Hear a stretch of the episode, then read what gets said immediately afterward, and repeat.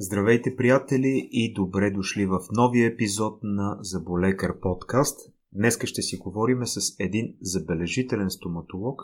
Той е, наистина мога да кажа, в листата на най-добрите. Какво е да бъдеш в тази лига? За това и за много други неща ще си говорим днес с доктор Венцислав Стаков. Приятно слушане и не забравяйте да се абонирате за канала, за да не пропускате нито един от епизодите било то в Spotify или в друга платформа, която ви е удобна.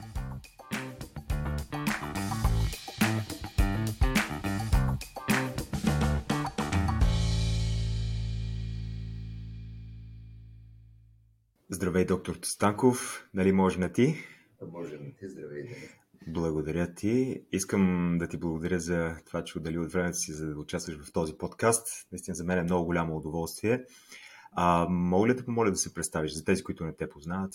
Аз съм Венци Станков, работя в Плодив, имаме семейна клиника, а, работим с готини колеги. Общо взето не знам какво да кажа за себе си. Няма нещо изключително. Добре, как започна стоматологията за тебе? Как започна професионалният ти път? О, къде, къде реши да се занимаваш? Винаги съм искал да бъда заболекар, още от детските години си го спомням. Израснал съм по поликлиники, за лекарски кабинети и винаги ми е харесвало идеята, това, което винаги съм искал.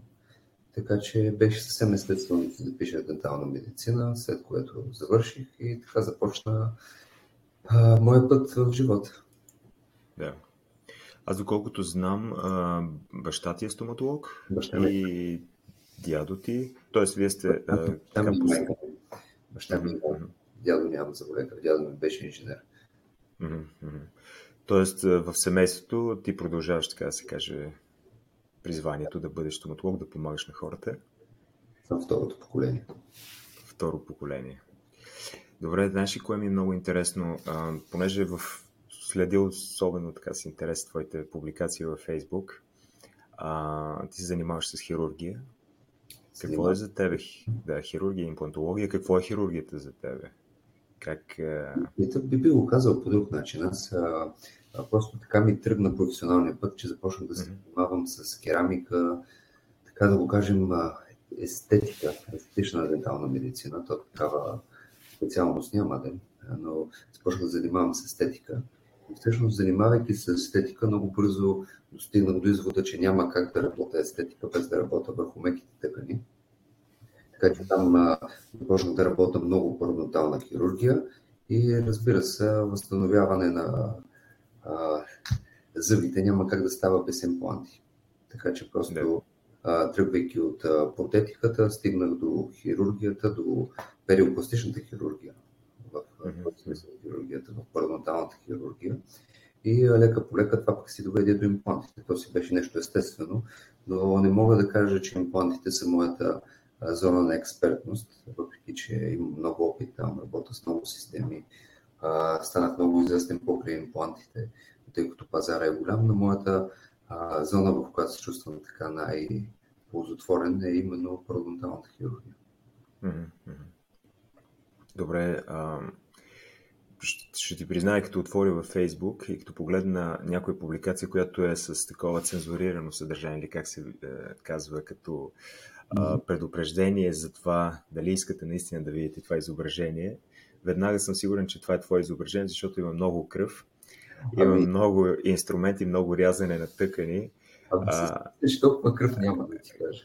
Няма ли толкова много, да? Полагаме огромни усилия, за да всичко да се вижда, за да няма и така нататък. С mm-hmm. медикацията на пациента, с анестезистите, които ползваме, ползваме някои техники и номера, за да намалим кървенето по време на операцията, точно с цел, за да може да станат по-пригледни нещата, пък и да се запише хубаво видео, за да има добра обучителна mm-hmm. Трябва да се пак да има някаква прегледност. Mm-hmm. Да, да, нещата се цензурират, което смятам, че е нормално, тъй като yeah. на сметка могат да попаднат на неподходящи хора, на малки деца или така нататък. Mm-hmm. Добре, трябва ли някаква смелост, за да работиш толкова, как да го кажа, чевръсто и, и без да се притесняваш, когато, когато режеш тъкани, когато шиеш, когато работиш наистина с а, сложни комплексни случаи? Хирургията е като за нещо страшно. А, yeah. Може би е така. Хирургията, в която аз работя, а, по-скоро говорим за деликатност. Операциите, някои операции са изключително трудни, това е така, но те са трудни от гледна точка на това, че са деликатни, а не че са а, нежни, сложни за извършване, много прецизни, за да има оптимален резултат, а, но не са някакви грандиозни хирурги. Така че смелост от гледна точка на а, да ме е страх за пациента или нещо от този род, не, не мога да кажа, че ми трябва смелост. И то смелост ти трябва, когато не си добре подготвен, когато го правиш за първи път, когато, а, как да го кажем, се надскачаш по някакъв начин. Но когато нещата се развиват постепенно, равномерно, има цели, които трябва да се постигнат след което следващата стъпка, нещата си стават много плавно. Сега разбирам, че ако някой погледне а, хирургията, която правим в момента, изглежда наистина доста комплексно и сложно, но тя се развива в годините. Започнал съм от малките стъпки, които са довели до по-големите стъпки, след което правих операциите отделно. Първо покривах рецесиите, после удължавах короните, след това свах имплантите. След това пък видях, че е много по-лесно от гледна точка на пациента всичко това да се върши наведнъж, но вече бях достигнал до момента, в който може да го върши наведнъж. Mm-hmm. Съм стигнал от, от отсек, прескачайки бе. Така че не говорим тук за някаква смелост. Mm-hmm. Не мога да кажа, че се иска някаква голяма смелост. По-скоро това, което му доведе до тук е, че имаше някои табута в денталната медицина, които мен много ми пречиха, нали, да не, че не може да направим папилите, че не може да оперираме върху папилите, че не може да правим а, а, някои различни операции, не може да ги правим едновременно, трябва да се правят по-отделно. Но тръгвайки по класическите методи, видях всъщност, че ако правя първо една операция на два пъти, втория път е много по-трудно, тъй като има много повече белизи, има много повече, много е по-дебел периоста, вече веднъж се е влизано в областта на интерпреталните пространства, което означава, че трябва да се чака един период от, да кажем, от 2 до 6 месеца. Някой казва дори година, което изведнъж превръща едно такова лечение в кошмар и за, както за мен, така и за пациентите. Това ли са, това ли са едно от предизвикателствата, които срещаш нали, в твоята ежедневна практика? А, не те разбрах. Това ли, са, това ли са предизвикателствата, които срещаш в твоята практика, в ежедневната си работа?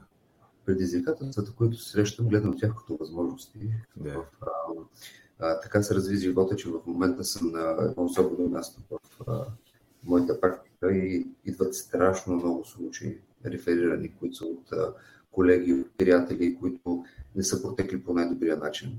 Mm-hmm. И всъщност това налага едни доста специфични, как да го кажа, то не само операции, но и проблемите може би почват още от ниво временни зъби, след което през планирането временните зъби, след това самата операция, следващите временни зъби, финалните зъби. Така че най-голямото ми професионално предизвикателство в момента е да работя с такива ситуации, за които реално нямаме готови протоколи за работа. Дали винаги съм мислил, че като поработа 5-10 години, камо ли пък 15, вече като дойде пациента ще знам какво да правя. И е, много е такова, в момента имаме голямо количество случаи, в които пациент като дойде, просто нямам идея какво да го правя и започваме нали, събирането на информацията, мисъл върху тези пациенти. Просто виждам как бих могъл да подобря ситуацията, защото вече говорим за сериозни компромиси. Да. Така че предизвикателствата, които имам, са трудните естетични случаи. Нямам предизвикателства с слагането на кост, нямам предизвикателства с правенето на венци, нямам предизвикателства с правенето на фасети.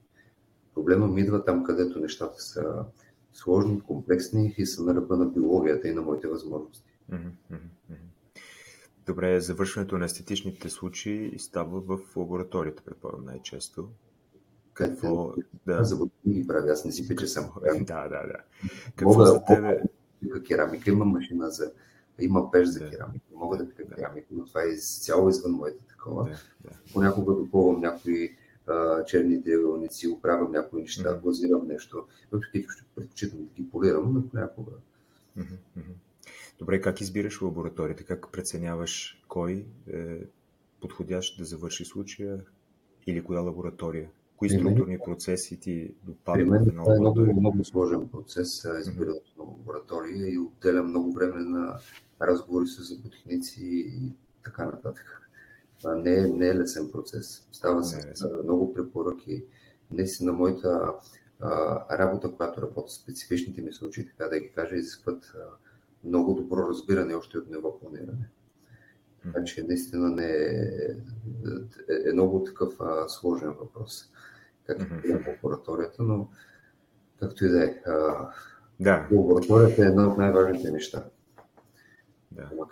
И, и екипността между зъботехник и зъболекар. Комуникацията би го нарекал. Това е екип. Комуникацията, да. Първо комуникацията, да се разбираме, да им предвид да се разбираме като седнем на маса да пием вино.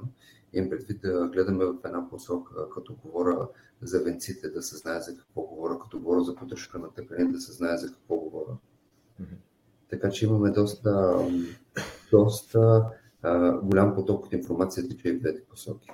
Както yeah. така. Аз мисля, че това е много важно, понеже със сигурност много млади стоматолози ни слушат, хора, които сега започват, както и зъботехници, надявам се. И е много хубаво да знаят какво наистина да търсят, понеже понякога избор на лаборатория е наистина много сложен процес, защото той е дългосрочен. Той не е от днес за утре, той продължава във времето, нали, съвместната работа. И е важно младите стоматолози да знаят какво точно да търсят в една лаборатория. Нали, какво да изискват, за да са сигурни, че всичко ще върви безпроблемно в бъдеще. Дори а... да си представя как може да върви безпроблемно нещо, но напълно поддържам това, което казваш. Mm-hmm. Може би най-важното. Или по-скоро да се намалят, по-скоро да се намалят проблемите или пречките, които биха могли да се така да възникнат в целия workflow от влизането на пациента с планирането до неговото излизане вече щастлив и доволен, усмихнат. Мисля, че най-важното тук е комуникацията, както вече го казах. Mm-hmm. Просто трябва наистина да се обсъжда случая от самото начало до края на случая. А може би и след това. Много често yeah. коментарите yeah. почва след това. Добре, да те попитам, ти каза, все пак работиш имплантология, макар че хирургията ти е по, така както ти каза, по-приятна, да я наречем. Въпреки това, коя е имплантната система, на която се доверяваш? Нали, без да правим реклама, просто ми е интересно да знам коя е тази система, към която ти се насочил и на която имаш най- най-голямо доверие. Мога да почна с системата, с която имам най-много опит и тя е mm-hmm. Zimmer Biomet. С нея, с нея започнах преди години. Резултатите са ми страхотни откровено казано, е много добра система. В, а, когато минахме дигитално преди 5 години, може би 5 и половина, а, започнах да търся други системи, които имат а, а, по-добри дигитални опции. А, и в а, това отношение минах през MAS, в момента работя с а, имам опити с Traumан, но все още си работя и с Цимер. Но да. тук Въпросът за имплантната система наистина е много сложен. мога да кажа с кое съм работил и кое на мен ми е харесвало, с кое съм имал добри резултати, но не мога да дам никакви препоръки. Но ако в момента просто е така, без да познавам имплантната система, трябва да търся имплантна система, определено ще търся качествена имплантна система. Нали, по мои убеждения не бих работил с някои, нека да кажем, корейски фирми или нещо такова, понеже виждам, че качеството не е същото бих търсил система, която ми дава опции за първична стабилност, тъй като в момента имплантологията се измести в голяма степен на там. И може би най-важното са дигиталните решения, тъй като в момента по стечение от настоятелствата просто работя с такава група. Минахме много към дигиталните решения. Може би огромна част, може би почти всички случаи в момента, които правим са дигитални или с дигитална компонента, но повечето са изцяло дигитални. Като говорим за какво имам предвид с дигитална системата, да има лесна система за водена хирургия, тъй като понякога това е изключително необходимо, дава големи предимства, и да има добра, добри титаниеви бази за единични множествени конструкции с различни височини и различни профили. Тенденцията в момента са по-тънки импланти и по-тънки компоненти. Трансмонтажни компоненти. Да, да. А, да, и предполагам и самия сапорт, нали, когато започнеш с една имплантна система, за, преди да я опознаеш, т.е. докато я опознаваш, трябва да имаш от самия производител, от самите представители и хората, които продават имплантна система. Нали, това предполагам също е важно, или? Определено, ако избираме имплантната система в момента, тя трябва да е изключително достъпна на пазара. Нали? Не мога да работя с имплантна система, за която трябва да повършвам частите и да ги чакам с дни или седмици и така нататък. Така че трябва да, да. Това трябва да има спорт. В интерес на истината в момента фирмите правят хубав спорт. А аз съм в положение, в което получавам спорт за всичко, което искам да опитам. Добре. Знаеш ли какво исках да те попитам? Друго нещо интересно. Аз и други гости на подкаста съм питал подобен въпрос. Кажи ми според тебе каква е здравната култура на в България, на българина, понеже ти казваш, идват комплексни случаи, хора, които са нали, в тежко състояние. Каква е културата? Кога решава пациента да дойде при тебе? Когато е, понякога, когато е много късно или повечето случаи на време? Зависи от клиниката, в която се работи, практиката, която има. Има много практики, в която си ходят хора, които се поддържат и с много добри зъби. Има и ситуации, в които пък ходят хора, които са много запуснато с зъби. Така че наистина зависи кой държа в момента. Mm-hmm. В моята практика имаме страшно много парадоксални пациенти, които са, идват специално заради това. Ако трябва да направя статистика от моята практика, изведнъж се окаже, че 60-70% от българите са с пародонтит. Mm-hmm. Това не е реалността, просто практиката ми е такава идват много парадонтални пациенти. Така че а, а, не мога да направя извод въз основа на това, което виждам. А, плюс това класата пациенти, които работят е така, да кажем, средната класа а, и оттам нагоре, нали. Така че хората, които виждам, те са в добро здраве, поддържат са, а, не, нямам много забележки към моите пациенти. Всички пациенти ако минават нали, оралната хигиена, инструкциите за орална хигиена, то ние обикновено не ги учим да си мият зъбите, а ги учим как да си мият зъбите по-добре, нали, как да почистват повърхности, които те не достигат, къде са важните неща за почистване и така нататък. Практически имаме пациенти, които са в толкова занемарено положение. Да. А, така че от тази гледна точка не мога да се оплача. Да. И профилактиката, предполагам, също е много важна част от, нали, от стоматологията. За случай, профилактиката. А, профилактиката, навсякъде профилактиката е държавна политика в цял свят. Mm-hmm. Тук нашата профилактика е много по отговаря е много по-добра, отколкото отговаря на държавната политика за профилактика. Реално за профилактика има само а, дори чистенето на зъбен камък не влиза в здравната каса. Профилактиката е само на ниво деца с силантите и тези неща. Нямам забележки към държавата, но просто реалността е такава. Въпреки това е важно да се обяснява на пациента, естествено, когато е, не е стигнал до протезиране, как да си поддържа зъбите, или когато вече е с протеза или с някакъв вид протезиране, как да си поддържа състоянието, така че да изкара нали, тази реставрация максимално дълго време. Защото това също мисля, че е така.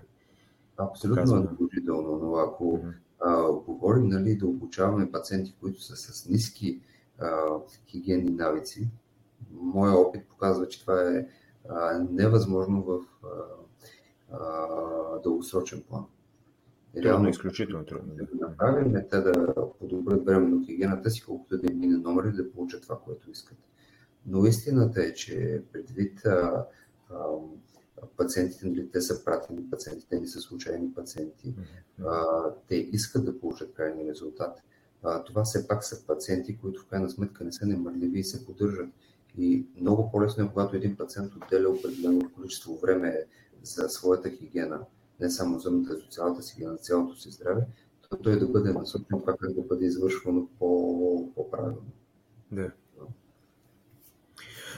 Относно хигиената, това се възпитава и от деца. Дали, хората се възпитават от деца в това нещо, така че със сигурност е много трудно или, както ти казваш, почти невъзможно човек на определена възраст да го научиш или да създадеш в него определени навици, как да си мие зъбите и, и как да се грижи. Да, хората са такива, каквито са. Примерно, да. вземем а, тези, които залагат много, не говорим за зъби, примерно, а, при онкоболните има изследвания, че когато начин им на живот е критичен за, за тяхното а, дългосрочно преживяване, дългосрочната им прогноза, те са силно мотивирани да си променят начина на живот и много лесно го променят, но след около две години 90 и няколко процента, цитирам по памет, се връщат отново към стария си живот в една или друга форма. Така че след като тези, тези пациенти, които живота им е на карта, не могат да направят трайни промени в своите навици. На почти всички от тях. Това означава, че ние не може да се надяваме. Това, което може да направим е да контролираме, да правим програми, с които да ги контролираме пациентите и да ги мотивираме постоянно. Но реално е много трудно. Така че ако имаме пациент, който не може да, който това не му е важно, ние няма как да го мотивираме. Но още веднъж, ако дойде пациент, който иска да се лекува, например, от пародонтит или от такова хронично заболяване, то обикновено, за да дойде до клиниката, той трябва да е силно мотивиран. И те вече си мият се. Yeah. Нали, не обратното положение. В противен случай, нали, тя, битката е по-скоро загубена на ниво пациент. Да, да. Това е чудесно. Хората, които ни слушат, пациентите имам предвид, нека да си вземат така по нещо за себе си. Наистина това е много важно. Добре, знаеш ли какво искам да те попитам? Вие сте клиника в Пловдив, сравнително голям екип сте. А, как избираш своя тим? Как, как назначаваш хора? Какви хора търсиш? Кое е важно е, е, теб? Е, много дълга тема. Много дълга. Да. С uh, Морис Салама преди време говорихме на, точно на тази тема. И всъщност истината е, че а, избирам хора, избирам да помагам на заболекари в случая, които биха успяли дори, които биха успяли дори без моята помощ. А, ние много пъти съм чувал нали, да се говори, че сме фабрика за таланти, че развиваме таланти. И тази идея много ми харесва, но истината не е точно такава. Ние не сме клиника, в която взимаме някой, завършил за полекар или студент, и го правим да е талантлив и му развиваме някакъв талант. Напротив, отново това смятам, че е много трудно възможно. Моят опит поне е такъв. А, това, което се опитвам да правя, като а, а, събирам хората, е да намеря таланти, които те си сами по себе си имат качества, които ги откоряват и след което правят всичко възможно да им помогнат да си развият своите таланти. Mm-hmm. Така че Добре. не просто ние да ги правим талантливи, а по-скоро да създаваме среда, в която талантливите хора да могат да се изявяват и да се чувстват добре.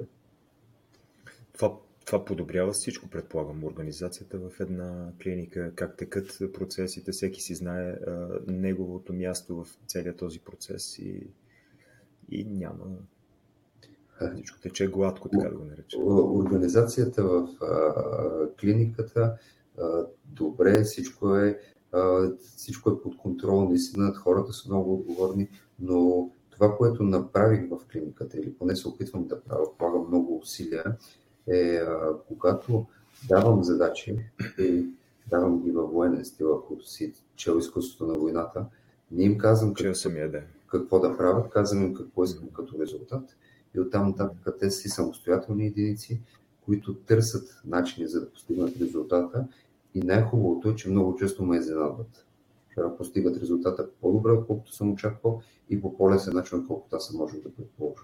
Така че това е едно доста получава се една ситуация, в която аз получавам много добра обратна връзка и става като инкубатор на идеи. Просто казвам yeah. какви са целите и те сами достигат до тях. Разбира се, yeah. всички а, грешки и а, а, недостатъци, които има този метод, но в интерес на истината грешките са много ценни в а, нашия колектив, тъй като те са ни най-добрият начин да се учим. От а, успехите, които имаме, рядко научаваме нещо. Така че... Добре, какъв, да, какъв съвет би дал за добра организация, за добър микроклимат в една практика? О, всичко за една клиника. Много е, а, много е различно от практика до практика. Аз контактувам с а, много собственици на практики и навсякъде а, положението е, е различно. В моята okay. практика не мога да дам съвети от гледна точка на моята практика, тъй като тя е а, изключително фокусирана върху младите заболекари, върху техните екипи, върху пътя им на развитие, върху темите, с които се занимават. Mm-hmm. Така че е просто много различна практика. Mm-hmm. Добре, а къде виждаш проблемите или по-скоро грешките, ако мога така да попитам, в други кабинети, други клиники, върху какво трябва да работят повече колеги, които си видял нещо, което според тебе трябва да бъде подобрено? Може да бъде и комуникация с пациента, може да бъде... Мога да кажа други клиники. Аз наистина не съм а, бил част от друга клиника, поне не и в България, за да мога да а, кажа, че има някакви недостатъци. Както виждаме, всички клиники работят а, и то до голяма степен би казал успешно. Така че мога да кажа, да, а, нямам някакво мнение, което да донесе нещо на аудиторията yeah. в момента. По-скоро а, това... Имам предвид по-скоро да бъде като съвет, нали? не да отправя на мога, мога по-скоро да като съвет. Да малко в друга mm-hmm. сфера. И това е сферата, в която много се занимавам. Това е а, квалификацията. Mm-hmm. А, нещо, което много пропускаме за болекарите, е нашата а, физическата форма на нашите ръце, нашата същност. И а, в момента правим изследвания в университета в Лювен с резултати, които вече знаем, но общо взето малка доза упражнения, която е регулярна, говорим за порядъка на а, 15 минути упражнения на седмица, като важното тук е упражненията да бъдат а, на английски таргетирани упражнения, а, целенасочени упражнения, един от определена цел, която е да на ръба на нашите възможности, води до изключително подобрение в същността и в перформанса, в представянето. А какви са тези упражнения? Били демонстрирал или по-скоро били казал? Демонстрирам, мога да пусна някое видео, че в момента съм на почивка, но да, да. ако говорим за ортопедия, това е това, което правим много е пилене на гипсови зъби. Mm-hmm. Имаме специални наконечници и машини, с които всички пилят, включително и аз пилим на гипсови зъби и там е много просто. Застава, поставяме някаква цел, примерно да изпилим 0,3 на шиката, 0,5 на, в средата и към 0,7 в режещия ръб, което е в момента ползваме за дигиталното, след което пилим зъба за фасета, сканираме го и проверяваме да видим кой с каква точно спили. Като интересното е, че въпреки, че правим калибрирани препарации, те, те страшно много варират.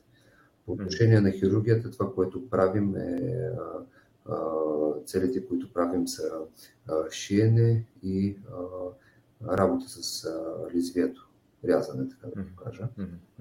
Взимането на графтовете го тренираме на патладжан.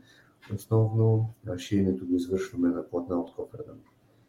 Минали сме през всички видове силиконови животински модели, но са много трудни за организация докато mm-hmm. ако се ползва платно от Клафердам, то можеш да направиш два шева сутринта, два шева на обяд, mm-hmm. два шева след mm-hmm. За сложните а, операции, които правим, така да се каже, планираме да правим, използваме свински челюсти. Там използваме свински модели, а, създаваме ситуация, която да наподобява тази в устата, ако е възможно, максимално да наподобява, след което работим на животинските модели. Не, така че упражненията да. са най-важните неща за... Не най-важните, но нещо, което е изключително важно за всеки един заболекар в момента. Аз мисля, че при зъботехниците също е много важно да се упражняват и да тренират постоянно сръчност. О, за зъботехниците е изключително важно. Всъщност пропуснах да кажа, че ние правим много, много рисуваме зъби в клиниката, mm-hmm. практически всички, и а, много карвинг правим. Като за карвинг ползваме тибешири, бели тибешири за дъска. Mm-hmm. или понеже други инструменти няма. Да. За карвинг. Ние също сме правили с, с гипсови модели, малки на стативчета, толкова големи, и ги, и ги пресъздаваме на, гипсовия, на гипсовото блокче, един естествен зъб едно към едно. Също, също много това и работата с восък, но тя пък е сложна за организация, понеже трябва да има нагреватели, восък и нали, за колектива е малко трудно всички да работят с восък едновременно, докато mm-hmm. карминг е нещо, което може да се извършва много, mm-hmm. много лесно. Особено рисуването също мисля, че е много полезно, защото ти дава една представа за това как изглеждат обемите, как изглежда анатомията на зъба.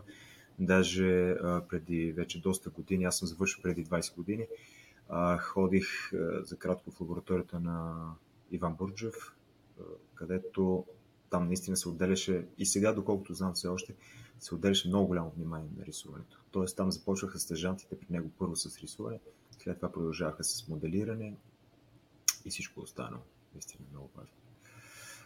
Добре, искам да те попитам нещо много интересно. Ти си в листата на 100 топ за болекари в света. Какво е да бъдеш в това призвание? Как, как, как стигна там изобщо? Интересна е истината. Колега му покани, който му познава, който се mm-hmm. работа от, там много от хората се познаваме лично и то просто си се случи. В интерес на истината не е нещо специално или нещо, което да е изключителен повод за гордост. Въобще не го чувствам така.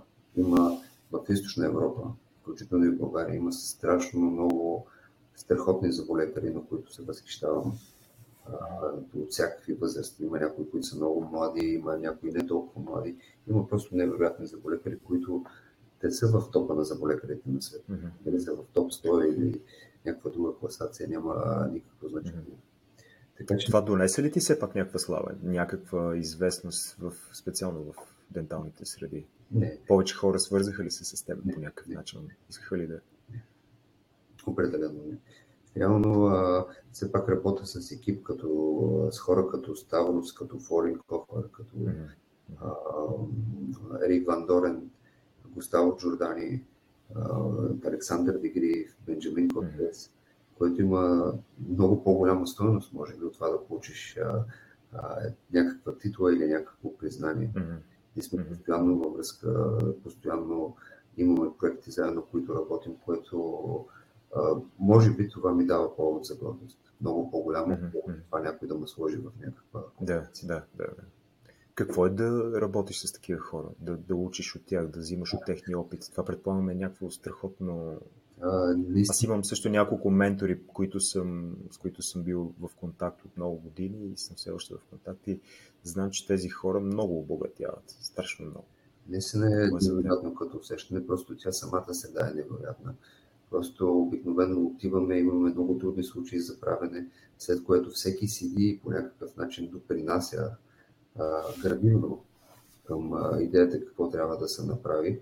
И самия този брейнсторминг и мисловен процес, това планиране, ритман планинг, който става, е много динамичен, получаваш много а, различни идеи, различни концепции се смесват и а, резултатите наистина понякога са невероятни.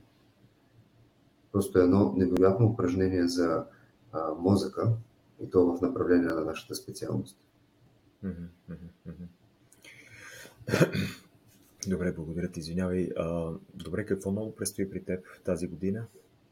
О, Всички мои гости питам така, защото сме все пак в началото на годината и е като... със сигурност имаш нещо, което много си планирал за... Денталната медицина е една сфера, в която нещата постоянно върват и се променят. Постоянно нещо се случва. И тази година така се очертава да от, от интензивните години. Колко са тази година пада върху а, международните курси, които правя в България. Имаме няколко международни групи в, а, по света и отделно имам и доста лекции в целия свят, но лекциите не ги считам за, някак, за нещо а, невероятно вече, mm-hmm. тъй като обикновено ми дават между час и два часа, в които аз трябва да изложа някаква концепция или да науча хората да правят нещо, което откровенно казано на нивото, на което работим е абсурдно. Mm-hmm. Да... Тоест не е достатъчно. Да, формата не е достатъчно. За да споделя моите идеи ми трябва mm-hmm. дни. Да, да. Така че определено фокуса в момента пада върху а, а, международните курсове. Да, Но имаме и много проекти с международната група, по които работим. Mm-hmm. Повечето от тях са на тема меки тъкани. Чакаме резултатите. От, а, основно в момента ги работим с университета в Лювен понеже имат много добра хистология, много добра документация, много добра статистика. Mm-hmm. Така че с нетърпение чакам да излезат резултатите и да публикуваме, да ги публикуваме резултатите. Добре, ти миналата седмица беше в Румъния. Ние бяхме планирали да направим запис. Ти беше възпрепятстван. Какво беше това събитие? Кое беше това събитие в Румъния? В Румъния, в момента работим в Румъния като група, тъй като е лесно, по-лесно с а, лицензите за работа.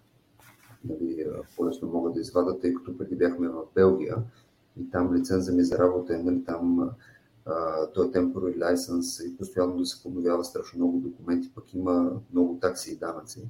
Та в момента центъра е в международния в Мишуара в Румъния, където се събираме и всъщност работим. Събираме от цял свят най-трудните случаи, които имаме отиваме в Румъния и или ги завършваме, или ги докарваме до ниво изяви. Разбирам. Ами добре. Друго исках да те попитам няколко заключителни думи. няма да ти отнемам повече от времето, тъй като ти си в почивка, заслужена почивка. Нещо, ако можеш да кажеш още допълнително, което да споделиш, интересно за хората, които ще ни слушат и гледат. Ами, когато нека поговорим малко за българската дентална медицина. Добре, супер. Тук определено сме в целия източен блок, цялата, цяла източна Европа. В момента сме в положение, в което може да работим наистина добре. Имаме достъп до всичко, имаме достъп до информация, до технология, до зъботехници. Има голямо желание от пациентите да се лекуват.